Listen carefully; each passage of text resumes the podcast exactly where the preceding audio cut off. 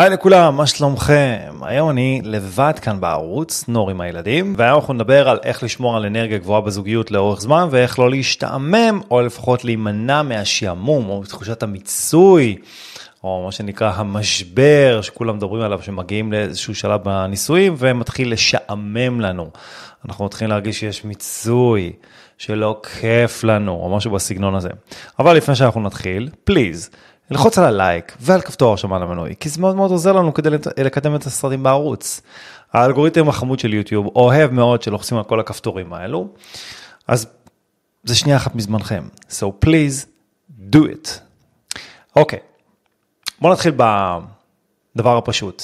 קודם כל, מה שאני אומר לכם זה משהו שאנחנו מיישמים בעצמנו. כל דבר, אגב, שאנחנו אומרים לכם, אנחנו מיישמים, יישמנו, חקרנו ועשינו בכוחות עצמנו, ורק אחרי שאנחנו בעצם, מה שנקרא, תרגלנו את זה מספיק פעמים כדי להבין שזה באמת יעיל, אז אנחנו מעבירים את זה אליכם.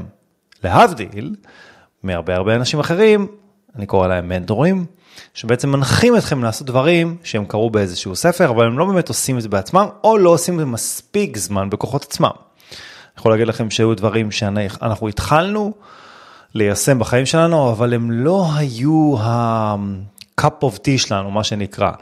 זה לא מחזיק לאורך זמן. זה כמו שאני אגיד לכם עכשיו, לכו תרוצו כל יום 10 קילומטרים, ולא תהיה לכם קרס. אבל מי לעזאזל יכול להחזיק ריצה של 10 קילומטרים כל יום? אפשר להחזיק, כן? אבל זה פשוט לא יחזיק לאורך זמן אצל הרוב המכריע של האוכלוסייה. ולכן כדי שאנחנו נאמץ לנו הרגלים שהם יותר פרקטיים, יותר פשוטים, ויותר פאקינג קלים לביצוע, אוקיי? אז בואו נתחיל מהבייסיקס. ביום יום שלנו אנחנו חווים מציאות זוגית מסוימת, אוקיי? גם אינדיבידואלית וגם זוגית. מה זה אומר בעצם? תחשבו על זה ככה, היום שלנו מורכב משגרה מסוימת, והשגרה הזו מכילה בתוכה אלמנטים ואנשים, אובייקטים, מחשבות, וכל הדברים האלו, ותהליכים. בסדר, ניכנס לזה ככה בתוך העולם הזה. ואז מה שקורה זה שאנחנו בעצם מקשרים לכל דבר שקיים במציאות שלנו, איזשהו רגש שבעצם מוכר לנו, שאנחנו חווינו אותו.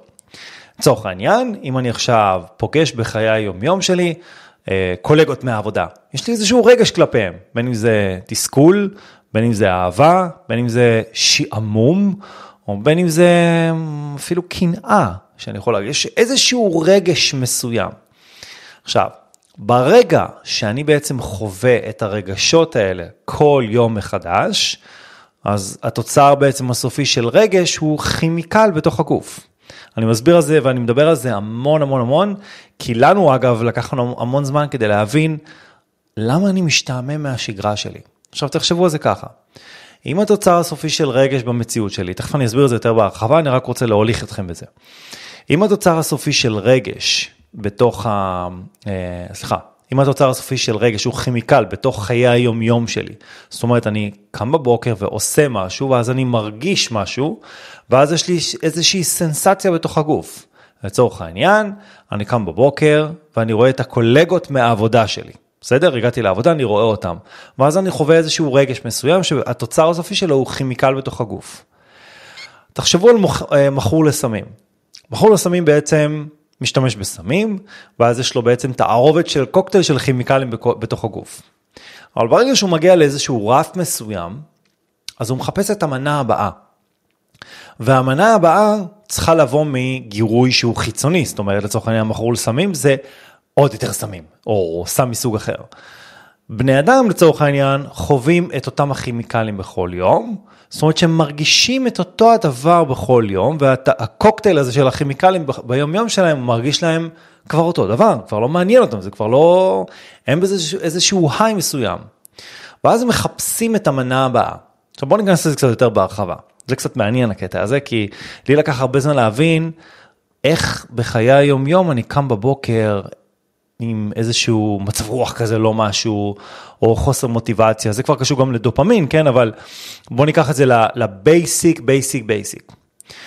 אנחנו קמים בבוקר, כל בני אדם, ובעצם היום שלנו מורכב מאיזושהי שגרה מסוימת. זאת אומרת, אנחנו קמים בבוקר, מדליקים את הטלפון, מסתכלים בוואטסאפ, מיילים, לא יודע מה, פייסבוק, אינסטגרם, ועושים איזשהו מסע מסוים, מה שנקרא. ואז אנחנו מרגישים משהו, נכון? אני פותח את המיילים, אני מרגיש קצת תסכול, אפילו אולי טיפה לחץ, פייסבוק, אינסטגרם, אני רואה כמה פוסטים, יש לי אפילו קצת, אני רוטן אפילו טיפה, כי אני רואה בחדשות איזשהו, לא יודע, שביטה של המורים או משהו בסגנון, ואז בסופו של דבר, אני מגיע למצב שאני מתחיל איזושהי רוטינה מסוימת. נכנס להתקלח, צחצח שיניים, מכין את האוכל לילדים, כל פעם אני מרגיש אותו דבר, אוקיי? אני מרגיש איזשהו רגש מסוים. למשל, לי עם הילדים בבוקר זה לחץ, כי אני צריך להספיק לקחת אותם לפה ולפה, וסנדוויץ' ובלגן, כל הורה חווה את זה. ואז אני מתחיל את הרוטינה של היום-יום, מגיע לעבודה, נוסע לפקקים, מגיע לעבודה, בעבודה אני חווה איזשהו סדר יום מסוים, ואז אני חווה בעבודה שלי איזושהי רוטינה מסוימת, פוגש לקוחות, עושה הפסקת צהריים באותה שעה, כל פעם אני מרגיש איזשהו רגש מסוים, שבסופו של דבר העבודה, השגרת בוקר והעבודה בעצם נראים אותו דבר, זאת אומרת שאני מרגיש את אותו הדבר כל הזמן. ואז בוא נרוץ קדימה, אני בעצם חוזר הביתה, מקלחות של הילדים, איסופים, חוגים, עניינים, ואז אני חוזר בערב לאיזושהי שגרת ערב מסוימת, שזה ארוחת הערב בדרך כלל עם האישה, או אם את אישה אז בעצם עם הבעל שלך, עם הגבר שלך, ואז אנחנו יושבים לאיזושהי רוטינת ערב כזו של צפייה בנטפליקס, או צפייה באיזשהו סרט, או אפילו איזה כוס יין, או דייט עם חברים, או מי שעושה ספורט בערב, או משהו בסגנון הזה. ואז אם אנחנו לוקחים את כל השבוע, ומסתכלים על זה ברזולוציה העליונה, ממש מלמעלה, אז אנחנו מגלים שבעצם הרוטינה שלנו היא די זהה ליום שלפני. זאת אומרת שאם הרוטינה שלנו שמורכבת מאנשים, מאובייקטים, ממחשבות, מכל מיני אלמנטים, והיא די חוזרת על עצמה, וכל אדם וכל תהליך שקיים בשגרה שלנו, יש לנו איזשהו קשר רגשי עם הדבר הזה, או עם הבן אדם הזה, או עם הקונספט הזה, למשל שנקרא עבודה, ואני יכול אפילו לזרוק לכם אפילו ככה, רק תחשבו על עבודה, ותבדקו מה בעצם הרגשות שעולים לכם באותו הרגע שאתם חושבים על העבודה. כל פעם שאתם תרגישו משהו, ברמת אפילו, אתם יודעים, יש אנשים שהעבודה אצלם זה ישר מקושר לרגש כמו הגשמה, ואז מרגישים ממש ממש טוב. לי למשל, לאורך השנים, העבודה הייתה בשבילי לחץ, סטרס, מועקה, גועל. היו שנים שזה ממש היה ככה, הרגשתי כלא. המילים שהיו עולות לי בראש זה היה כלא, כי הייתי בסיטואציה מאוד מאוד קשה. מן הסתם זה גם היה משפיע עלי על הזוגיות ועל הילדים ועל הבית ועל הווייב שלי, אבל בואו נשים את זה רגע בצד. אז בעצם התוצאה הסופי של מה שאני בעצם חווה ביום יום הוא רגש, וזה כימיקל. וכל השבוע שלי בעצם נראה אותו דבר, אז מה קורה? בעצם אני חווה את אותם הכימיקלים פחות או יותר זהים כל הזמן. זאת אומרת שהגעתי לאיזשהו רף מסוים, וזה כבר מתחיל לשעמם אותי. למה? כי הרגש, הכימיקל, הוא כבר לא אותו דבר. קחו לדוגמה, אדם יוצא לטיול מסוים, ואז הוא עושה את הטיול הזה ביום למחרת שוב פעם, ואז שוב פעם, ושוב פעם את אותו טיול, באיזשהו שלב עם האסלון, נכון? למה? כי החוויה היא בעצם כבר לא מפיקה לו את התוצר הסופי של כימיקל חדש, של רגש חדש בעצם. אם אני מטייל כל יום במקום אחר, אז יהיה לי קצת יותר מעניין, נכון? לכל אחד עשה טיול אחרי צבא, והוא יודע מה זה, כל שבוע בערך להחליף את המקום שבו הוא נמצא. אני הייתי בדרום אמריקה, ביחד עם נור, עשינו טיול מברזיל, כל שבוע במקום אחר, כל יום מסעדה אחרת, מסיבה אחרת, חוף ים אחר, אז בעצם חוויה חדשה, ידע חדש שאנחנו רואים, כי אנחנו חווים את המקום, מה שנקרא, את הריאליטי, ואז יש לי רגש חדש, לכן לא משעמם לי. ומה קורה אצל זוגות? הם מגיעים למצב שהם עושים את השגרה הזו כל כך הרבה פעמים, בלי גיוון, אתם יודעים מה? עם גיוון, אוקיי? הגיוון של זוגות הוא בדרך כלל חופשות, 1 ל3 חודשים, דייטים, וזהו פחות או יותר. כאילו, אין יותר מדי איזשהו חידוש בחיי היום-יום. ולכן אנחנו מגיעים למצב שאחרי, נניח, 10 שנים של אותה שגרה, אנחנו מתחילים להשתעמם, ומתחילים למצות את עצמנו, והדבר הראשון שאנחנו רואים, ואנחנו מפנים אליו אצבע מאשימה, או מקום לפורקן, זה בעצם בבית. אין לנו איך לפרוק את זה בעבודה, כי בעבודה אנחנו צריכים לשחק איזושהי דמות מסוימת, ואין לנו איך לפרוק את זה נניח על, לא יודע מה, חברים, בסדר? או ברשת החברתית. זה פשוט קורה לנו, בבית הכי נוח לנו, כי זה בבית זה המקום היחידי שנוח לנו לדבר על זה. או אפילו לא לדבר על זה, אלא לעשות מניפולציות, כי אנחנו בכלל לא יודעים איך לבטא את מה שאנחנו מרגישים, לרוב. ואז באיזשהו שלב, באזור גיל 35-40, אנחנו מתחילים לחוות איזשהו משבר, איזושהי התרחקות מסוימת. אני עשיתי כבר אלפי שיחות כאלה, בעיקר עם נשים אגב, שמתקשרות אלינו וכולם בעצם מדווחות על אותו הדבר. יש הרגשה של שיעמום, אנחנו לא מתקשרים, אנחנו בתחושה של מיצוי. למה? למה זה קורה? זה בגלל שאנחנו לא מצליחים לייצר איזושהי חוויה חדשה שמספקת לנו רגש חדש, שמספק לנו כימיקל בתוך הגוף, שבעצם גורם לנו להיי. זה הפאקינג קושי של כל הזוגות היום. ואז מה קורה? אנחנו מנסים לייצר את החוויה הזו, ככה אנחנו מתוכנתים, אנחנו מנסים לייצר את החוויה הזו על ידי איזשהו אלמנט חיצוני, ריגוש שהוא חיצוני לגוף שלנו. מה אנחנו עושים בדרך כלל? גברים במשבר גיל 40, מה שנקרא, הולכים, קונים להם איזה אופנוע כזה מגניב, הולכים, בוגדים, מייצרים איזושהי בגידה מסוימת, הולכים ומאמרים טיפה, עושים ספורט אתגרי למשל, ונשים על אותו עיקרון, בסדר זה, אנחנו, שני המינים מנסים פחות או יותר את אותם הדברים, כי אנחנו מנסים לרגש את עצמנו מבחינה חיצונית. אבל מה הבעיה? הבעיה שבאיזשהו שלב, ההיי הזה, שגורם לנו לאיזשהו היי כימיקלי מסוים בגוף, אם אני הולך עכשיו ומתחיל ספורט אתגרי, אגב, גם אני עברתי את השלב הזה, כן? אז עברתי את זה באופן לא מודע, ולא הבנתי איך אני לא מצליח להפיק את ההיי הזה, שוב פעם. אז ספורט אתגרי, אני התחלתי לעשות ספורט, והתחלתי לעשות את זה בצורה עצימה מאוד, הגעתי למצב שאני עושה את זה 5-6 פעמים בשבוע, והתוצאות גם הן כיפיות, אתה מרגיש דופמין אחרי זה בתוך הגוף, אתה בהיי, אנדורפינים ואדרנלין, אבל מה קורה כשאתה לא עושה ספורט? אתה מחפש את זה, אתה כמו בחור לסמים. ומה קורה שהספורט כבר לא מרגש אותך? מה קורה שהספורט עם המוזיקה כבר לא מרגש? כי עשית אותו שוב פעם, כל כך הרבה פעמים, או שבעצם הספורט לא קיים כי אתה, לא יודע מה, יום שבת בבית עם המשפחה, ומשעמם לך, אתה רוצה את זה. אז יש לך דאון. ומהדאון הזה קשה לצאת. ואז יש לנו כל פעם ניסיונות אחרים כדי לרגש את עצמנו מחדש, ואנחנו לא מצליחים. למה?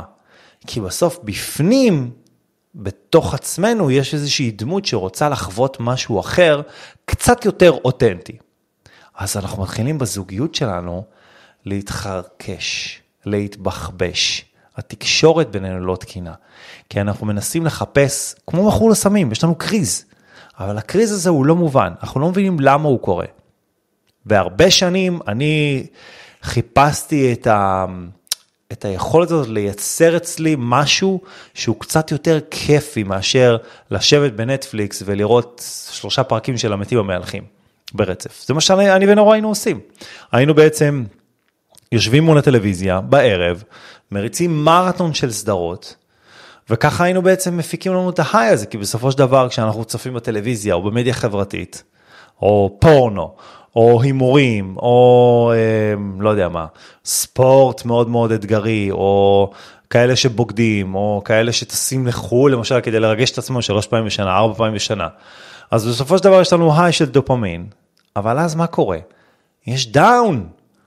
עכשיו דיברתי עם חבר, שהוא טס עכשיו לחול, ביחד עם אשתו, הם קצת יותר מבוגרים מאיתנו, יש להם קצת יותר קילומטראז', והמשפט הראשון שהוא אמר לי, היה, אני יודע שאני אחזור מהטיול הזה, ויהיה לי דאון. אני כבר רואה את זה מגיע, כי השגרה שלי כל כך מחורבנת, תבינו לאיזה מצב הוא הגיע, השגרה שלי כל כך מחורבנת, שאני לא מצליח להבין איך אני חוזר בכלל מהטיול הזה. כולנו נוסע לטיול של שבוע בחול, כן? לא נגיד עכשיו הוא טס לאיזה חודש, חודשיים לדרום אמריקה, לטיול מוצ'ילרי או משהו בסגנון. אז בעצם מה הרעיון כאן? נסכם רגע את השלב הזה, זה שבעצם זוג חווה שגרה מסוימת, כל יום פחות או יותר זהה ליום שלפני, או לשבוע שלפני, והחיים שלנו נראים די אותו הדבר.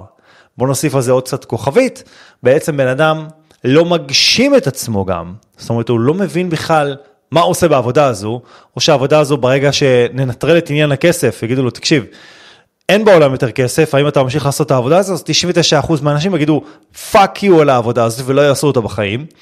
אז בעצם הוא נמצא באיזשהו מסלול שהוא לא כזה אוהב, לרוב גם נמצא ב-overweight, הוא נמצא בסיטואציה שהוא לא מצליח לאזן את עצמו, או שהאיזון מתבצע על ידי איזה שהם ריגושים חיצוניים, כמו שאמרתי מקודם, ספורט אתגרי, פורנו, אימורים, סמים אגב, מרואנה או קוק או משהו בסגנון, או בגידות, או אפילו, דרך אגב, אפילו בעניין של ריבים, מנסים לריב אחד מהשני כדי לקבל איזשהו ריגוש, או התמכרות ל, לא יודע מה, סמארטפון למשל, יושבים שעות עם הטלפון בבית, כי זה בעצם הגירוי של מרכזי העונג במוח, pleasure centers, מה שנקרא, שמפיקים לנו תוצר של דופמין בסופו של דבר, ואז זה פשוט מגיע למצב שאנחנו לא מצליחים לייצר איזשהו רף מסוים של כימיקלים. פה מתחיל שלב של חוסר כיף, שעמום, תחושה של מיצוי, ואז בסופו של דבר אנחנו במשבר. וזוגות לא מצליחים לצאת מהמשבר הזה. הם מתחילים להפנות חיצים אחד לשנייה, והמפולת מתחילה. ואז הולכים לייעוד זוגי, לרוב אם הם מגיעים אלינו, אז הם צריכים לפתור את זה, כי אנחנו מסבירים להם איך המנגנון הזה עובד ואיך לאזן את זה.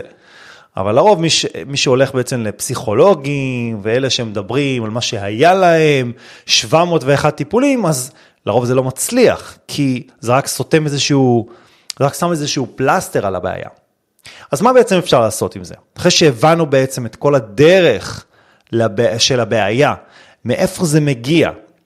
הדבר הראשון, הוא בעצם שנייה אחת לנתק את עצמכם מהסחות דעת, ולייצר לעצמכם איזשהו תהליך שמאפס את עצמכם, דבר ראשון על הבוקר, שמכניס אתכם לזון של איזון.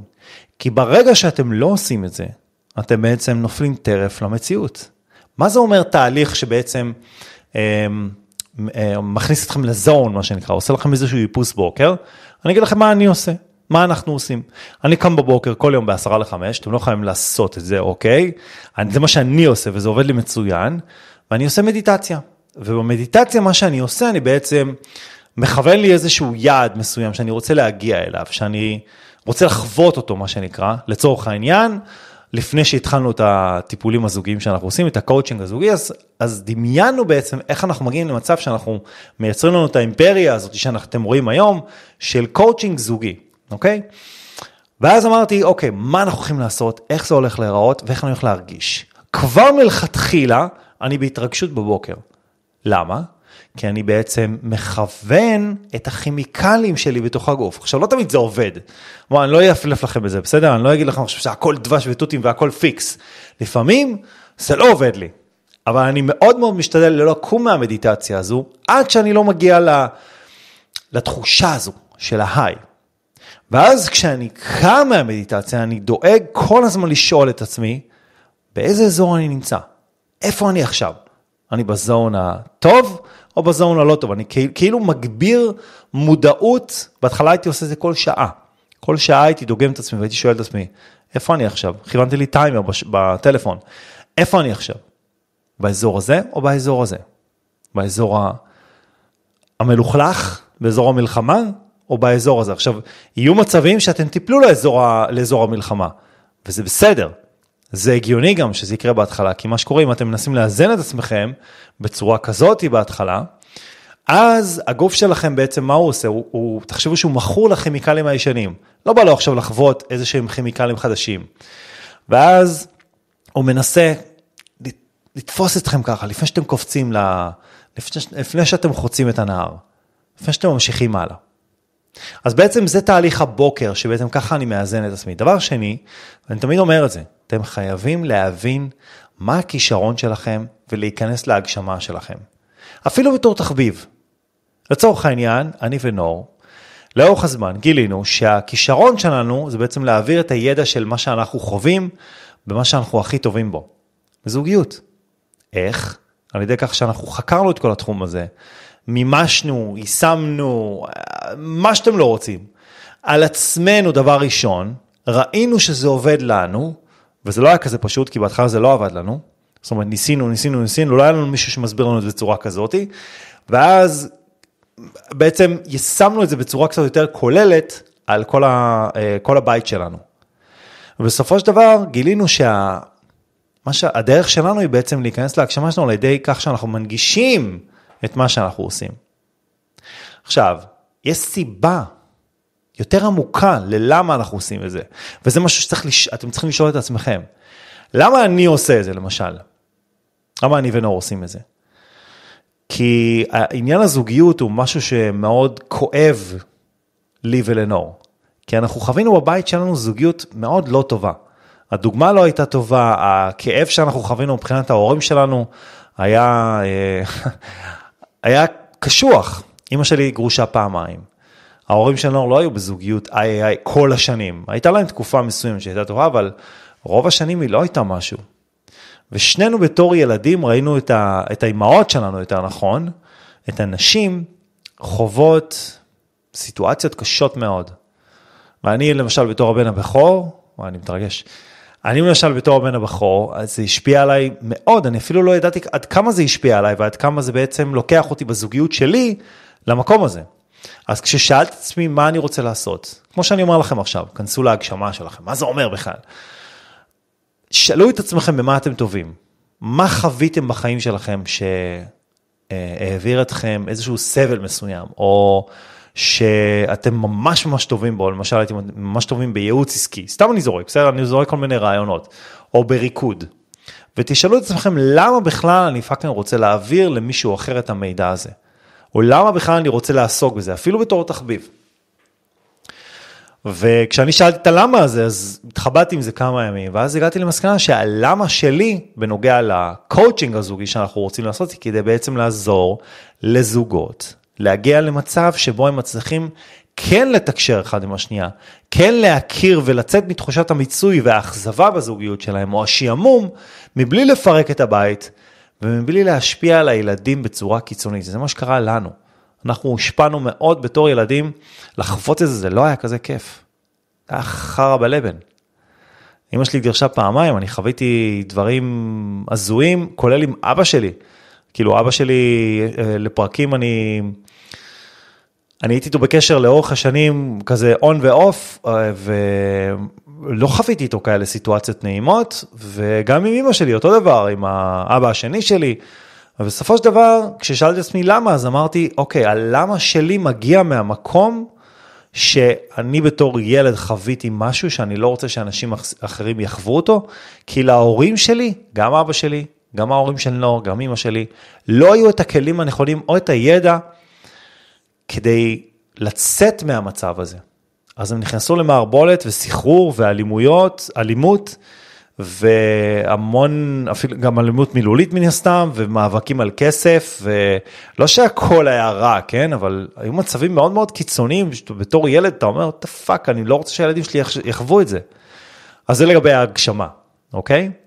עכשיו, ברגע שאנחנו מצליחים ליצור לי תהליך בוקר, ואני בעצם, לפחות בתור תחביב, מתחיל לשאול ולתהות וליישם את מה שאני טוב בו, כבר אני מעלה את האנרגיה שלי למקום אחר. כבר אני נכנס לזון שבו אני במהלך היום מבצע דברים, כמו למשל לתשאל את עצמי איפה אני נמצא היום. או לגבי ההגשמה שלי, כן, אם אני מתחיל לעסוק בזה, או שאני מתחיל לעסוק בזה בתור תחביב, זוגות צעירים למשל, או אנשים צעירים שלא התחתנו, שכבר לא תקועים באיזושהי עבודה, יכולים לקחת את המקום הזה ולעשות את זה עכשיו, אין שום סיבה לא לעסוק בזה. זה רק עניין של ביצוע, של עבודה. אם הייתי צעירה, אם הייתי עושה את זה. אם הייתי כאילו בזוגיות צעירה, מה שנקרא, לפני כל הבלגן של להיות שכיר. וברגע הזה אני בעצם כבר פתחתי לעצמי אופציה וצוהר ממש להיות במקום אחר. וכשאתם נמצאים ב-level כזה, אתם לא רוצים להפסיק. כי ההיי הזה שאתם מקבלים, הוא היי מטורף. עכשיו, מתחיל קטע מעניין. מתי אני מוותר? מתי אני מפסיק? כי יכולים לעבור לי 3 חודשים, מדיטציית בוקר, אני מתחיל, עושה וזה, או שאני אעשה איזשהו תהליך בוקר, אגב, זה לא חייב להיות מדיטציה, זה יכול להיות ספורט, זה יכול להיות שחייה, זה יכול להיות הליכת בוקר, שבה אתם בעצם מפוקסים, אתם מנותקים מהסביבה שלכם, ואתם עושים משהו שלכם, אתם מתכנסים בתוך העולם הפנימי, ואתם מייצרים את ההיי הזה מבפנים, לא מבחוץ, זה הרעיון, אבל אז אחרי 3 חודשים, חצי שנה, שנה, מתחיל להישחק, ואם אתם לא מחויבים לזה, אז יש לכם בעיה. יש לכם בעיה רצינית, כי אתם לא תדעו מה לעשות. אבל אם אתם מחויבים לזה, עם אימא של התהליך הזה, אין שום סיבה שאתם נפסיקו. לקום בחמש בבוקר כל מיני מדיטציה, תאמינו לי שהיו לי הרבה התלבטויות עם עצמי, בכלל לקום או לא. עכשיו הייתי חולה למשל, אז פספסתי המון סיטואציות, כי הייתי חולה, הייתי עם חום. אי אפשר לקום, אבל לחזור לזה אחרי זה. שאלה מתי אני חוזר. עכשיו יש דבר עוד מעניין. כשאתם ביחד בזוגיות שלכם, זה החלק השלישי, ואתם מצליחים לייצר לעצמכם חוויות חדשות שלכם. אנחנו למשל מייעצים לזוגות שלנו, לייצר חוויות של דייטים, למשל, לנתק הסחות דעת, להפסיק למשל עם נטפליקס, מדיה חברתית, ולייצר לעצמם סיטואציות חדשות ביניהם, לשבת לארוחות משפחתיות. כל דבר שאתם יוצרים אינטראקציה ורבלית, פיזית, של שניכם ביחד, הוא כבר חוויה חדשה, זה אומר רגש חדש. זאת אומרת, תחשבו על זה, יש לי 3 אלמנטים שאני מכניס כדי לצאת ולהפיק את השעמום הזה. 1, זה תהליך בוקר, בין אם זה מדיטציה, בין אם זה ספורט, בין אם זה שחייה, בין אם זה הליכה, בין אם זה, לא יודע מה, לרכב על סקייטבורד, לא מעניין אותי מה. העיקר שיהיה לכם איזשהו תהליך בוקר, שכבר מלכתחילה אתם מכוונים את התדר שלכם. הדבר השני, הוא לשאול את עצמכם, מה אני טוב? מה אני יכול לעשות? מה אני יכול להגשים את עצמי? איך אני יכול להיכנס לזון הזה, לפחות ברמת הרעיון ותחביב? למה שאני לא אעשה דבר כזה? אנחנו התחלנו את זה בתור תחביב. נור התחילה לייצר סרטים ביוטיוב, התחילה לטפל באנשים. זה היה תחביב, כן? זה היה כזה side hustle, מה שנקרא. ולאט לאט היא הפכה את זה למשהו אמיתי. הנה, אנחנו פה היום. גם אני בהתחלה התחלתי את זה תוך כדי עבודה. ואתם נכנסים, כבר מקיילים את עצמכם לאיזשהו תדר מסוים. והדבר השלישי הוא בעצם לייצר לעצמכם חוויות חדשות זוגיות, וזה בעצם לא חסר, זה כל עניין של רצון, אבל כדי לייצר את החוויות האלו, אנחנו חייבים מה שנקרא להקריב משהו מעצמנו, זה אומר להוריד הרגלים ישנים, זה אומר לוותר על נטפליקס, ולהשקיע את האנרגיה שלי למשל בזוגיות, זה אומר לוותר על מדיה חברתית, לא לצפות שטויות האלה שלא מבילות אתכם לשום מקום, ולהוריד את המנות דופמין עלינו, ולהשקיע את זה בזוגיות שלכם. זה אומר להפסיק למשל עם מפגשים חברתיים עלובים, או עם חברים שהם לא מקדמים אתכם לשום מקום, שאתם חווים מהם את אותם הרגשות ואותם החוויות כל הזמן, ואז להשקיע את זה בזוגיות שלכם. תעשו את 3 הדברים האלו, ואתם תראו שינוי, אבל לא לעשות את 3 הדברים האלו למשך 3 ימים, ואז לצפות שיקרה משהו, אלא להתחייב לזה, ל3 חודשים לפחות. אתם אמורים לראות שינוי, אגב, תוך שבועיים, כי אז אתם מאזנים את הכימיקלים שלכם. בזוג שהוא מאוזן כימיקלית זה זוג שהוא מנצח. מאוד קשה לעשות שינוי בזוגיות שלכם ולאזן את עצמכם, אפילו ברמת האינדיבידואל. אם אתם לא מאוזנים, כי אתם תחפשו כל הזמן משהו אחר. יש אנשים שפשוט לא מסוגלים לשבת במקום, מבלי שיש להם איזשהו עיסוק מסוים שהוא לא גירוי חיצוני. וזה המצב הכי הזוי שיכול להיות לבני אדם. המצב הכי הזוי. אני הייתי שם, אני יודע מה זה. שאתה מחפש ביום שבת איפה לתקוע את הטלפון, איפה לשחק עם האצבעות שלך, מה שנקרא, לראות טלוויזיה או משהו בסגנון. זה לא כיף. או שאתה מנסה למלא את עצמך באמצעות אוכל, או קפה, או מתוקים, כל משהו שיאפר את מנות הדופמין שלך. אז זהו חברים, אני מקווה שהסרטון הזה עזר לכם, הוא סרטון עשת הרוח, אבל הייתם חייבים את ההסבר של הבסיס, כדי להבין איך בעצם עושים את זה. איך מתחילים, זה הבסיס, להתחיל לאזן את עצמכם. ואם תעשו את זה במשך שבועיים לפחות, אתם תראו שיש לכם איזון, אתם תרגישו אחרת, בהתחלה זה ירגיש מוזר להלאה, מניסיון. אז, אם אהבתם, לייק על הסרטון, אם יש לכם שאלות, פנו אלינו בתגובות בכיף, ואם בא לכם לעבור לקואוצ'ינג זוגי, יאללה, let's go. יאללה חברים, ביי.